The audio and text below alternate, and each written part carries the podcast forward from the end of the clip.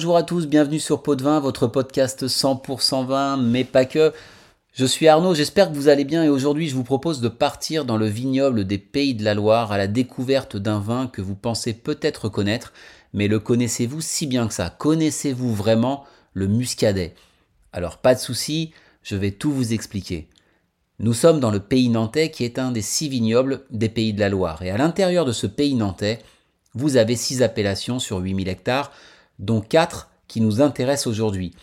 Muscadet, l'appellation générique, et trois appellations sous-régionales, Muscadet Sévrémen, Muscadet Coteau de la Loire et Muscadet Côte de Grandlieu. Je vous donne les deux autres pour information, ce sont Coteau d'Anceny et Gros Plan du Pays Nantais. Là, vous avez les six. Les quatre du Muscadet sont des appellations anciennes puisqu'elles datent de 1936 pour les Coteaux de la Loire et Sévrémen, 1937 pour Muscadet générique et 1994 pour Muscadet Côte de Grandlieu qui est donc la petite dernière.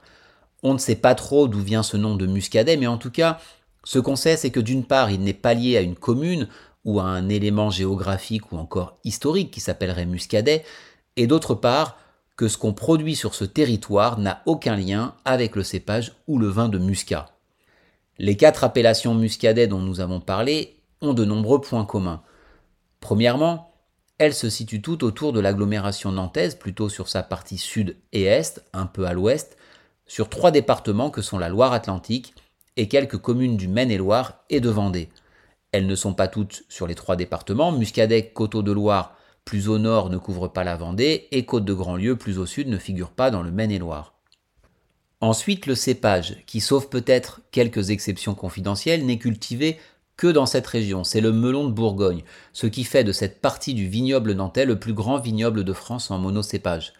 Alors ce melon, c'est un croisement entre le pinot noir et un cépage aujourd'hui disparu, le gouet blanc, dont la forme ronde des feuilles fait penser au melon.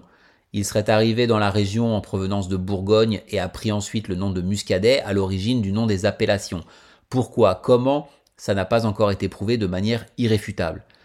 Et du coup, je pense que vous le savez, le melon de Bourgogne est utilisé pour produire exclusivement des vins blancs secs. Donc les muscadets sont des vins blancs secs.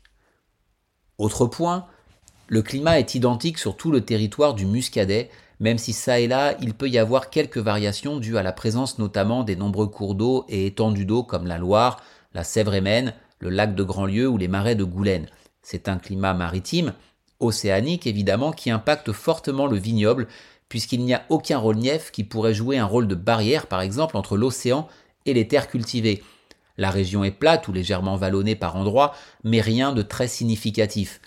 Les hivers sont doux et pluvieux et les étés beaux et doux également, le tout avec un niveau de précipitation annuel d'environ 820 mm, ce qui reste acceptable d'autant que les vents marins, au-delà de la fraîcheur qu'ils apportent, protègent les vignes des maladies. Ce qui va différencier avant tout les appellations, ce sont les sols. Le vignoble du Muscadet se caractérise par une forte complexité géologique.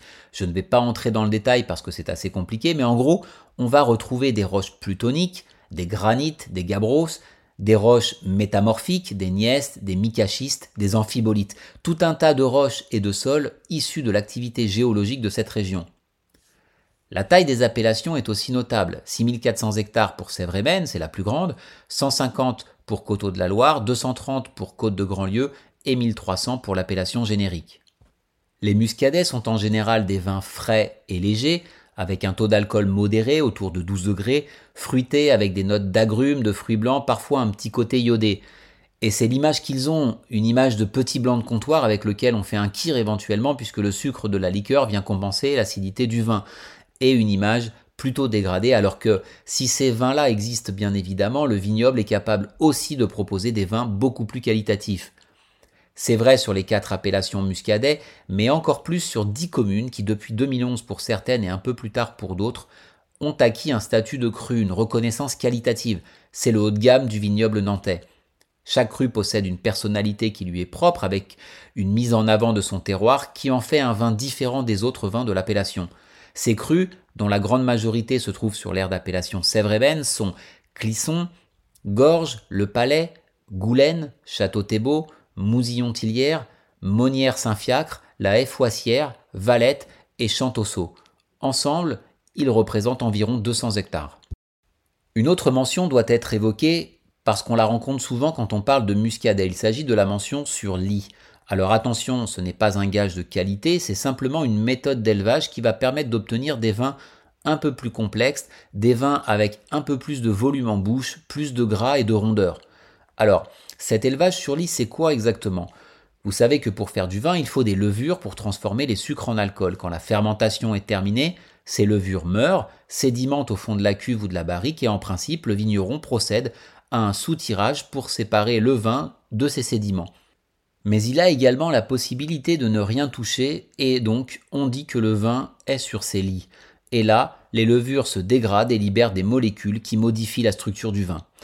Pour la petite histoire, il se raconte que la découverte de ce procédé fut accidentelle au début du XXe siècle, car les vignerons du pays nantais avaient l'habitude de garder la meilleure barrique de la récolte pour fêter des événements familiaux, comme les mariages, et ce, sans rien toucher.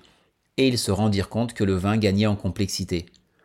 Cette mention sur lit est réglementée, c'est pourquoi vous la voyez sur les étiquettes de certains muscadets, et il faut qu'ils aient été élevés sur leur lit au moins jusqu'au 1er mars de l'année qui suit celle de la récolte, donc qu'ils n'aient passé qu'un hiver en cuve ou en fût, et qu'ils soient conditionnés en bouteille dans les chais de vinification entre le 1er mars et le 30 novembre de l'année qui suit celle de la récolte.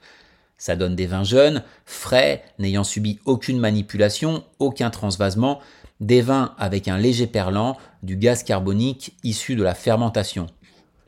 Alors il semblerait que les consommateurs aient du mal avec cette notion sur lit qu'ils pourraient confondre avec un cours d'eau par exemple, selon les responsables des appellations muscadet.